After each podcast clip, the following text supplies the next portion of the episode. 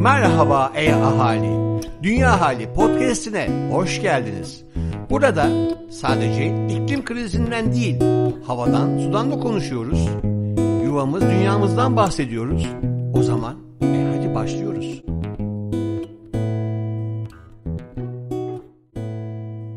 Dünya ahalinden herkese merhaba. Ben Şelale. Bugün Dünya Ahalinin 94. sayı Sihirli İçecekler ve 95. sayı Sizin Doğa Kitabınız Nedir adlı seçkileriyle sizlerle birlikteyim. Dünya Ahali 95. sayı için yazdığım İklim Krizinin Antropolojisi adlı yazımı sizlerle sözlü olarak da paylaşmak isterim. Yoga ile iç içe olduğum şu günlerde doğanın benim içimde ve benim de doğanın içinde olduğumu farklı şekillerde deneyimliyorum. Ve bu yazıyı yazmamdaki temel ilham kaynağım aslında yoga. Bu yazı dünya halinde yayımlanan ilk yazım olması ve pek çok kişiye ulaşması bakımından benim için çok değerli. Şimdi yazımı seslendirmeye başlıyor ve keyifli dinlemeler diliyorum. Don Miguel Ruiz yaklaşık 15-25 bin yıl önce Meksika'nın güneyinde yaşayan, kadim spiritüel bilgileri ve uygulamaları korumak için bilim insanları ve sanatçılardan oluşan Tolteklerin bilgeliğini araştırdığı Dört Anlaşma kitabında şöyle der. Sevgimi ağaçlara dağıtmaya başladım. Bir parça sevgi koyduğum her ağaç bana sevgiyi geri verdi. Ağaçlarla bir oldum ama sevgim yine durmadı. Daha da büyüdü. Bir parça sevgimi her çiçeğe, çimene, toprağa verdim. Onlar da bana sevgilerini geri verdi. Ve bir olduk. İnsanın doğadan kopuşunun tarihi bizleri pek çok kaynakta belirtildiği gibi 1760'lara sanayi devriminin başlangıcına götürüyor. Kabaca geleneksel alandan modern alana geçtiğimiz bu adımla insanlığın iklim krizini resmen başlattığını bugün artık rahatlıkla söyleyebiliyoruz. Söz konusu yeni dünya düzeni ile insan ve doğa birbirini dışlayan iki ayrı biyosfer arketipleri olarak karşımıza çıkıyor. Bugün doğa ve çevre terimleri başlı başına insan canlısından ayrı ele alınıyor. Aksi halde bugün tekrar bir olmaya çalışmak için bu kadar çaba gösteriyor olabilir miydik? Yazıma bu sebeple Ruiz'in kitabında sevgi doğası olarak yer verdiği o naif kısımla başlamak istedim. Daha net bir ifadeyle biz aslında birdik ve bölündük. Şimdi aslında zaten bizim olana, kendimize, doğal dünyamıza, biyosferimize özlem duyuyoruz ve eksik özümüze kavuşmak için çabalıyoruz. Bu perspektiften bakınca haksız sayılmayız. Aklın doğayla çatışmaya girdiği yeni dünya düzeni Wal Plumwood'un Feminizm ve Doğaya Hükmetmek adlı kitabında yer verdiğinden daha iyi ifade edilemezdi. Çevre etiği üzerine yazan birçok yazarın da belirttiği gibi Batı'da doğa basitçe insan amaçlarının aracı olarak görülmüş, yalnızca insanlara ahlaki kaygıyla yaklaşan ve geri kalanları da işine geldikçe yararlanacak alana ait sayan bir ahlaki ikiciliğin uygulanması yoluyla araçsallaştırılmıştır. İnsanın doğanın efendisi ya da dış denetleyicisi olarak ayrı ve yukarıda durduğu yerel düzeyde çalı çırpı, mantar gibi üremek, ağaç olmak, dal budak salmak ve benzeri deyimler çoğaltılabilir. Doğanın oluşuna karşı özensiz, ötekileştirici ve kontrolcü bir perspektiften söz edersek aşırıya kaçmış olmayız belki de. Doğal dünya ve biyosferi artık yalnızca insan yaşamının ve kültür oyununun sergilendiği bir dekor ya da sahne olarak göremeyeceğiz. Çünkü artık biliyoruz ki biyosfer hep orada ve sürekli işler halde değil.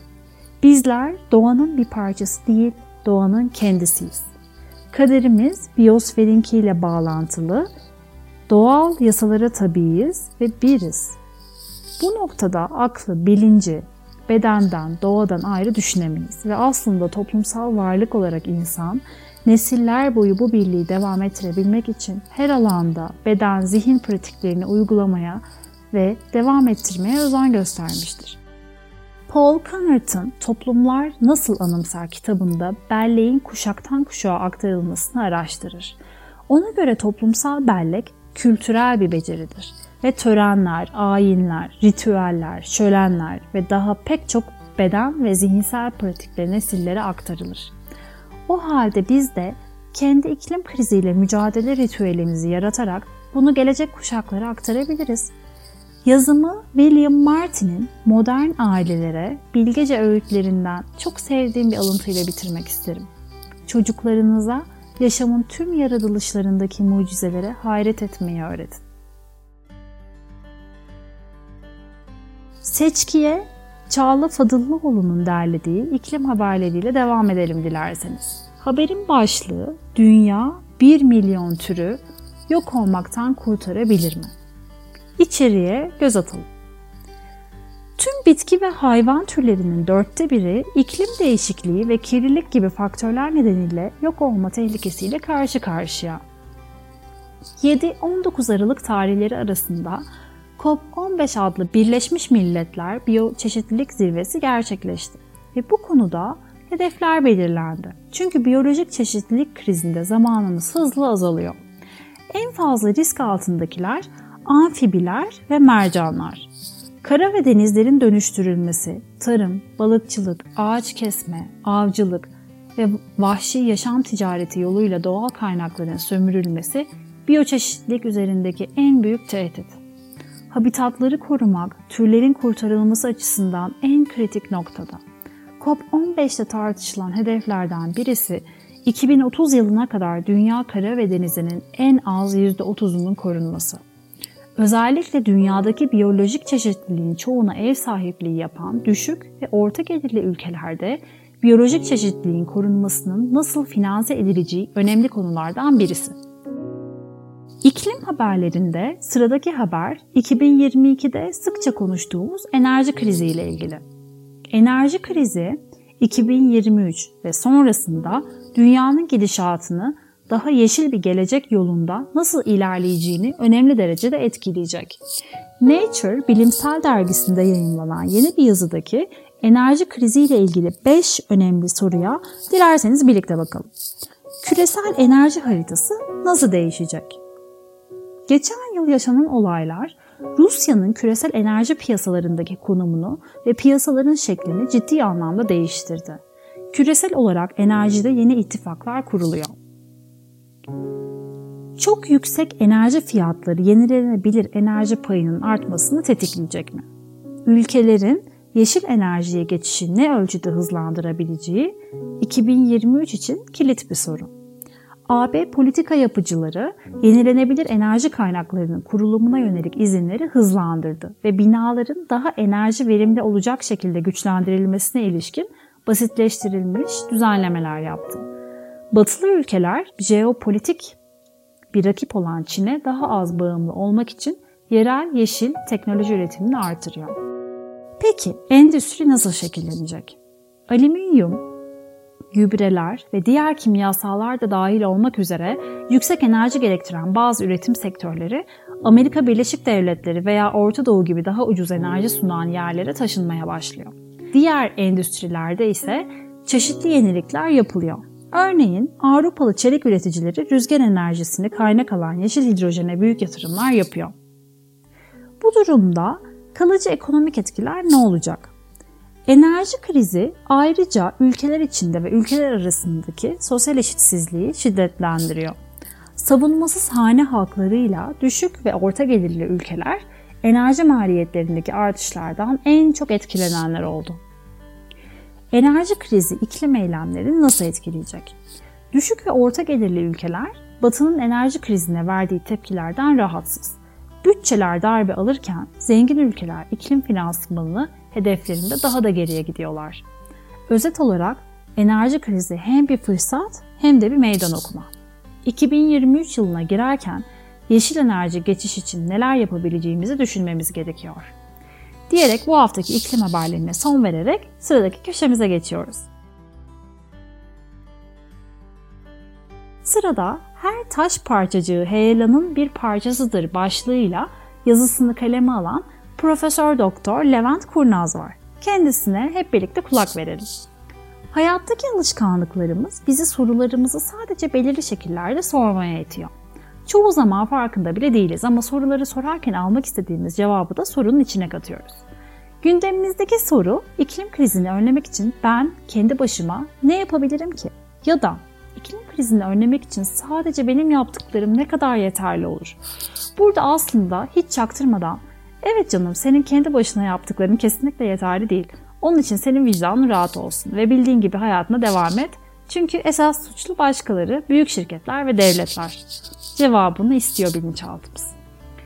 Kritik sistemleri anlatmak istersek, bir noktaya kadar tamamen normal davranan bir sisteme ufak bir dürtü veriyoruz ve sistem bambaşka bir yapıya bürünüyor.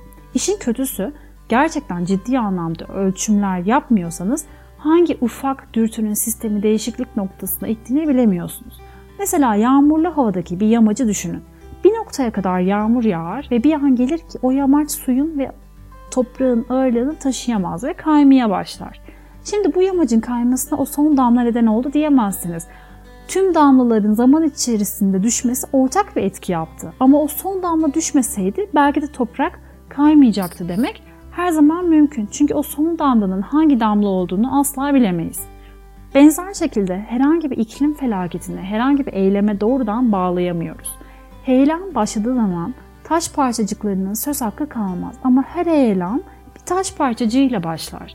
Önemli olan attığımız her adımda heyelanı başlatacak olan o taş parçacığı olabileceğimizi düşünerek yanlış adımlar atmaktan sakınmaktır. Şimdi dilerseniz çayımızdan bir yudum alalım ve onun keyfini çıkarırken dinlemeye de devam edelim. Çünkü sıradaki yazımız çayla ilgili. Yuvayı kurtarma sanatı köşesinde bu hafta Ebru Biter sihirli içecek çay başlıklı yazısında çay varsa umut vardır diyerek çayın yolculuğunu anlatıyor ve şöyle diyor. Efsaneye göre Çin İmparatoru ateşte su ısıtırken hava rüzgarlanır. Başının üstündeki ağaçtan birkaç yaprak savrulur ve kaynayan suya düşer. Sudan güzel kokular çıkınca imparator demi tadar ve çayın tiryakisi olur. Dünyaya baktığımızda Çin en büyük çay üreticisi konumunda. Hindistan ikinci, Türkiye ise beşinci sırada yer alıyor. Ülkemizde sudan sonra en çok tükettiğimiz içeceğin çay olduğunu hepimiz tahmin edebiliriz aslında. Ülkemizde en çok Doğu Karadeniz'de yetişen siyah dökme çay tercih ediliyor. Ülkemiz çay bahçelerinin tamamına kar yağan tek ülke. Bu da verimliliğini olumlu yönde etkileyen bir unsur. Çay bitkisi yaz kış yemyeşil olan bir bitki. Ülkemizde çay tarımını sürdürülebilir kılmak büyük önem taşıyor. Bu da sağlıklı toprak ve bu konuda çiftçinin bilinçlendirilmesiyle birebir ilişkili. Çay tarımı bölge insanı ve ekonomisi büyük önem taşıyor. Bölgede sürdürülebilir çay tarımı konusunda çalışmalar özel sektörle özellikle TEMA gibi sivil toplum kuruluşları işbirliğiyle özenle takip ediliyor. Çay yüzyıllardır bizleri bir araya getiren adeta sihirli bir şifa içeceği. Hem ruhumuza iyi geliyor hem de bedenimize. Çayın olduğu yerde sanata da yer açılıyor ve her kültürde farklı bir anlam kazanıyor. Mükemmel çayınsa tek bir tarifi yok. Kültüre, bölgeye ve çayın çeşidine göre farklılık gösteriyor. Çay demlemenin püf noktası ise narin çay yapraklarının su ve ısıyla uyumunu sağlamak. Bu da özen, zaman ve farkındalık gerektiriyor. Lezzetli bir çay demlemek için demliğin cam, porselen ya da topraktan olması, suyun taze ve kireçsiz olması büyük önem taşıyor. Çay demliğimize gelinceye kadar uzun bir yolculuktan geçiyor. Bunun farkında olarak çayımızı demlemek, bardağımızı seçmek, her yudumda çayın lezzetini ve yaşadığımız anın kıymetini hissedebilmek aslında hepimizi birer çay sanatçısı yapıyor. Seçkiye devam ediyoruz. İyi ki varlar köşesinde Aslı Söz Dinler var bu hafta. Sevgili Aslı, Buzdan Saat başlıklı yazısında sanat iklim krizine çare olabilir mi diye soruyor. Sanatın insan duyguları üzerindeki etkisi ise yüzyıllara dayanıyor. İklim değişikliği konusunda tüketimden geri dönüşme çok geniş bir düzlemde insan davranışlarını değiştirmekte olan sanat, dokunduğu duygular aracılığıyla oldukça etkili olabilir. Geçtiğimiz haftalarda Londra'daki Tate Modern'da ekranlarda eriyen buzulların fotoğrafları üzerinde şöyle bir soru vardı. Sanat bir değişiklik yapabilir mi? Danimarkalı sanatçı Olafur Eliasson'ın Buzdan Saat isimli sanat projesi kapsamında Grönland'da Neup Kangerlua fiyordundan oyulan dev buz parçaları şehirlerin çeşitli merkezlerine saat şeklinde yerleştirildi. Kopenhag, Paris, Londra gibi büyük şehirlere normalde donmuş karides taşıyan tırlar aracılığıyla getirilen bu buzlar aslında yerlerine yerleştirildikleri andan itibaren erimeye mahkum birer sanat eseriydi. her gün konuşulan, soyut kalan gerçekleri somutlaştıran sanat eserleri. İnsanlara her saniye bu buzul parçalarından yaklaşık 10 bin adet eridiğini hatırlatan. Peki insanlar nasıl tepki verdi?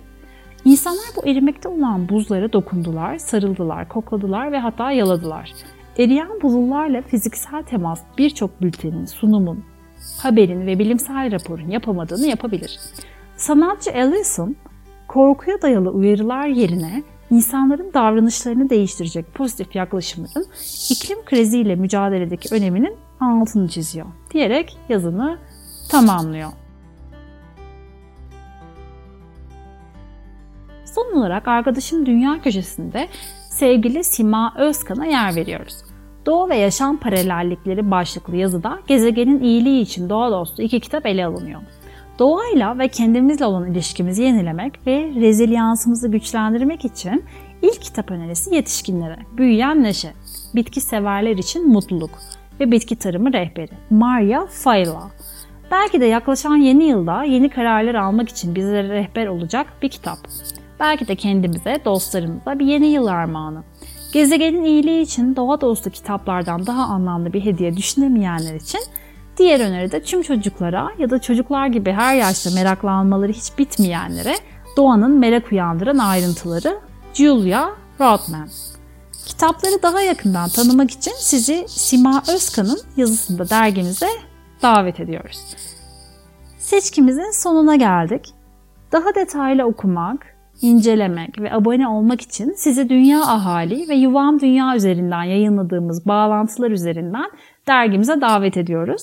Gönüllü bir çabayla hazırlanan Dünya Ahali için paylaşımlarınız ve desteğiniz çok çok değerli. Bir sonraki podcast'te deyin sağlıkla, sevgiyle kalın. Çok sevgiler.